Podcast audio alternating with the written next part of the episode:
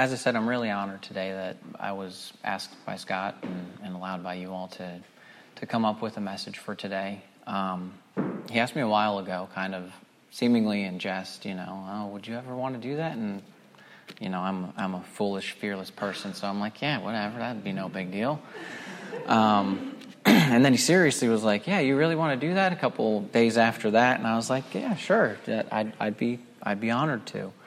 Um, and so I've been thinking for a long time about, well, goodness, what would I say? You know, I, I don't want to prepare something too far out that wouldn't be topical or or wait till the last minute and get flustered and um, you know got my head really good with all of that.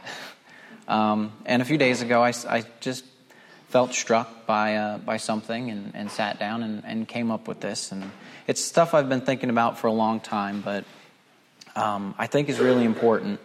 And I mean, I'll start start out by telling just a little bit of uh, my story for those of you who don't uh, don't know me, although I've gotten to know pretty much all of you uh, very well over the years that Kat and I have been down here in uh, North Carolina. I think we're going on year number nine now.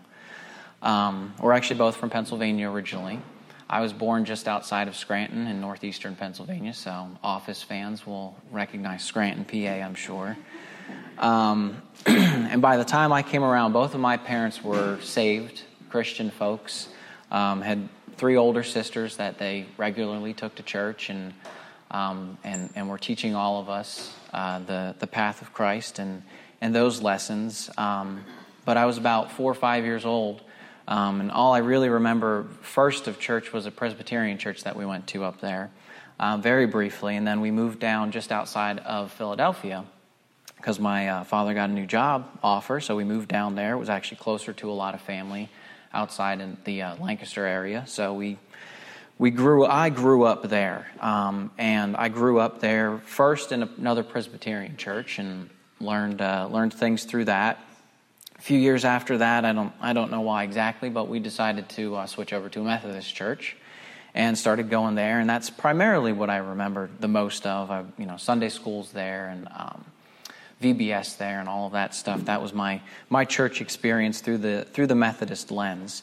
Um, until I was about 16 years old, and I wanted absolutely nothing more to do with church, and not a whole lot to do with God for that matter, um, which isn't normal at all for a 16 year old, right? Um, something about church, though, really bothered me. Um, as far back as I could remember, no one could really just explain it to me in a, in a way that made sense that why do we go to church? Why do we have to do this every Sunday? What's what's the point? Why do we have to dress up the way we have to dress up at some and, and more at others? And like, like what's the point? Um, and beyond that, being when I came to be about 16 years old, um, I lost my mother, who was the most Christian person I knew in my entire life, and was dealing with a, a struggle with God in general. Of you know, how could something like that be allowed to happen? How could you allow something like that to happen to this person who's working so hard for you, who's here for you every day. Um, so I had a lot of junk going on, and I was trying to process through at that young age. Um, so that went on for a while, but fortunately for me, at that moment in my life, about a year after that, and really struggling with things, I got lucky. And I met one of these Proverbs 31 women, and uh, it's true what they say that she will bring you no lack of gain. It really is true. She's, uh, she's brought me a lot. Sorry. and um, she doesn't realize that, but she's really the one who brought me back to God and to my spirit and opened it back up in a whole new way. Um, a lot of things that were just about her and things that she was um, into and, and ways that she processed her spirit really helped me a lot. So I'm very grateful for that. And um, the next thing I know, though, here I am moving her down to North Carolina. Um, I got a job opportunity down here, which was great. So we decided, well, we're young, we're we're married, we're happy, everything's going great. So yeah, let's move 400 miles away from everybody that we know and everything that's familiar. um, and although for 20 years of my life I lived 30 minutes away from a town called Quakertown, And I lived outside of Philadelphia in a region of the country that is just steeped in Quaker tradition and heritage and, you know, famous figures who I've come to find out were actually Quakers and, and so influential in our society. Um, I really didn't know a whole lot about Quakers. I had a very general kind of understanding. That's Amish country up there as well. So I'm like, okay, so they're kind of like a Amish group that uses electricity and stuff, maybe something like that. Um, but really, I, embarrassingly, I didn't know a whole lot about them. Um, and then we moved down here to High Point, and there's every corner, it seems, there's something to do with Quakers. Um, there's all these Quaker meetings, and I was down here for a year by myself um, in an apartment while we were getting things situated, and we would visit each other. And I thought one day, well, you know, I'm, I'm opening into this spiritual journey again. I'm, I'm getting connected again with God, but I need, I need something else more than just what I'm doing at home by myself. And, and, uh, and I really need to dive into it feet first, head first, the, just the whole first, right? So I figured, well, why not try one of these Quaker places? I've done Methodist. I, I pretty much know what I, I think a Baptist is. I don't know if I'm prepared for Southern Baptist. Um, you know, I've been through Presbyterian and all that. So let's let's try the Quaker. So of course, I did some research online. I didn't want to show up there and offend anybody and not understand any type of etiquette that there might be, stuff like that.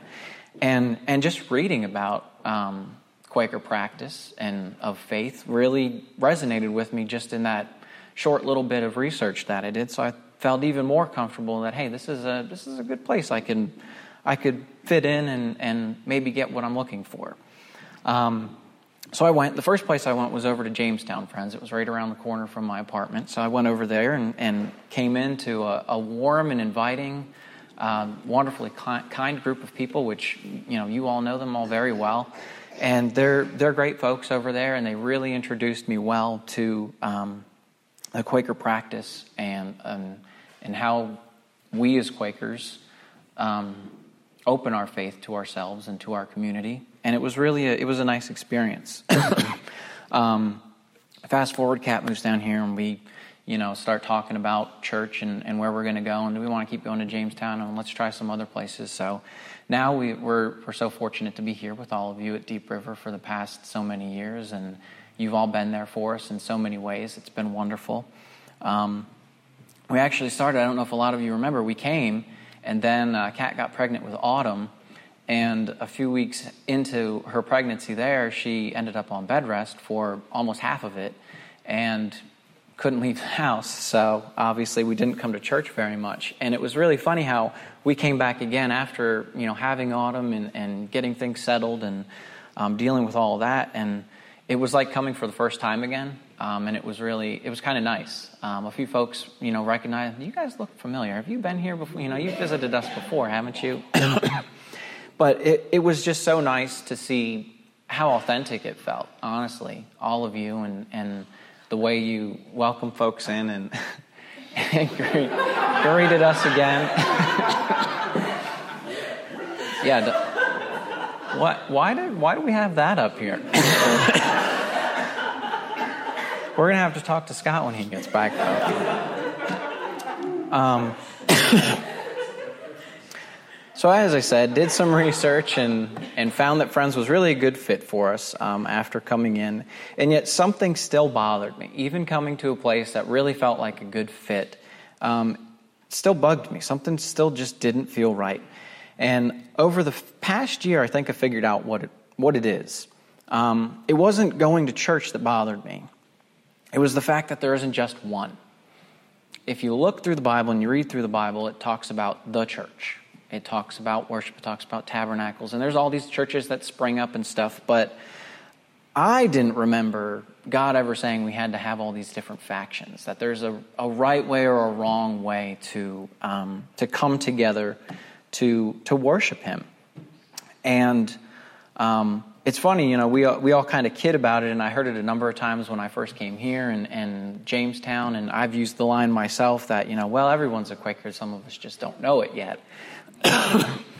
and I think the opposite is actually true. Hang on, big I think that no one is a Quaker. I'm not a Quaker. No one is a Baptist. No one is a Methodist. No one's a Catholic, and so on and so forth. We're all just Christians. And we kind of have gotten mixed up in all these other labels with it, but at our core, every single one of us in each of those practices of faith is ultimately practicing what? Following Jesus, following Christ, being a Christian. And what did Jesus say when he was asked what his greatest commandment was? Love the Lord your God with all your heart and all your soul and all your strength and all your mind. And love your neighbor as yourself. Those were his two commandments that he added to the original ten. But said above all, loving God, and then above all, loving your neighbor as yourself. And of course, we all know the story, and, and Claire read the, uh, the scripture there when they asked, Well, who's my neighbor? Who's your neighbor? Is it the guy next to me? Is it the guy down the street? Is it my folks in my church? You know, who exactly is my neighbor?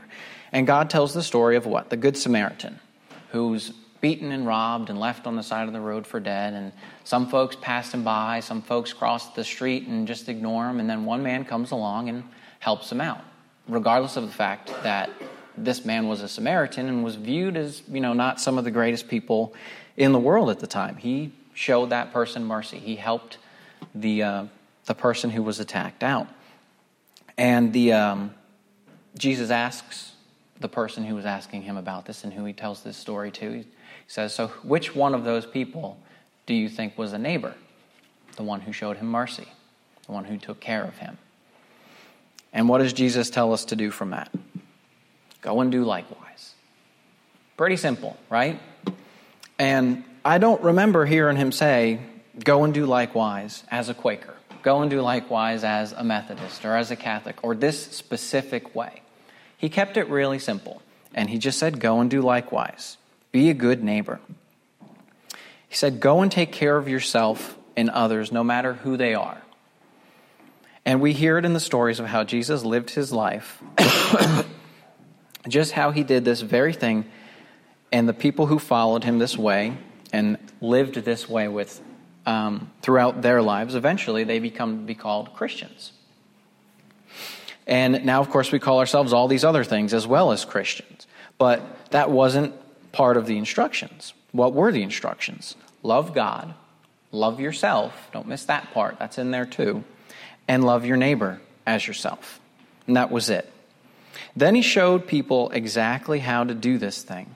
And he died knowing full well that we were going to make a mess of it.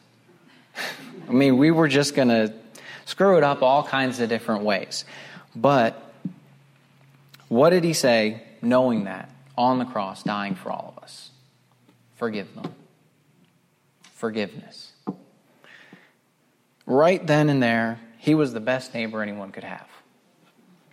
And he gave us the ultimate example of what to do. And like I said, look through the Bible, look at all these churches that come up. What happens whenever a church is formed. It's there for a while, but when do we hear about it? When somebody writes a letter to it, right? Something's going wrong. They're not, you know, aligned the right way. And so Peter gets his pen out, or Paul, you know, someone gets a pen out and pens a letter and sends it to the church and tells them basically, hey, you guys need to get back on track. What are you doing over here? This is, these aren't the important things. The important things come back to Christ, come back to those lessons, come back to not letting your ego drive let Christ drive. Find the Lord's will and do it. And what is His will? Love. We're not perfect, and that's okay. Like I said, we're going to make a mess of it, and that's okay. but we have to remember what we've been given and what we've been charged to do. Love on both counts. That's why I'm a Christian first and foremost, and I'll always come back to that. I'll always be a friend, and I'm grateful to be yours. I'm grateful that you were all here to teach me what that meant and how to how to be a friend and how to be a Christian through a friend's lens. Um, it's wonderful. But I don't limit it to these walls here. I don't limit my friendship to the walls of meeting houses the world around. My friendship is limited limitless because I'm a Christian. Maybe it'll all turn out that this Christian thing is some terrible hoax. Maybe when I die, it'll all go black and that's it. I don't believe that for a second. Some people say that, but I just can't imagine that. But, worst case scenario, if that were to be, I would still choose to be a Christian. No matter, even if you could prove that that was what was going to happen, I'd still live my life as a Christian because it's a really good way to live. Where is the harm in loving everyone no matter what? It seems like the best option to me. Show me the harm in forgiving even the worst person in the world. Why not have compassion for those that hate me enough to kill me? Worst case scenario, they kill me. It all goes black and there's nothing for me. Best case scenario, I get to pal around with the likes of Jesus and every other human who is terribly imperfect but loved the best they could anyway. And I get to go and know I loved even when it cost me the most because I had faith. Not a denomination, I had faith in Christ.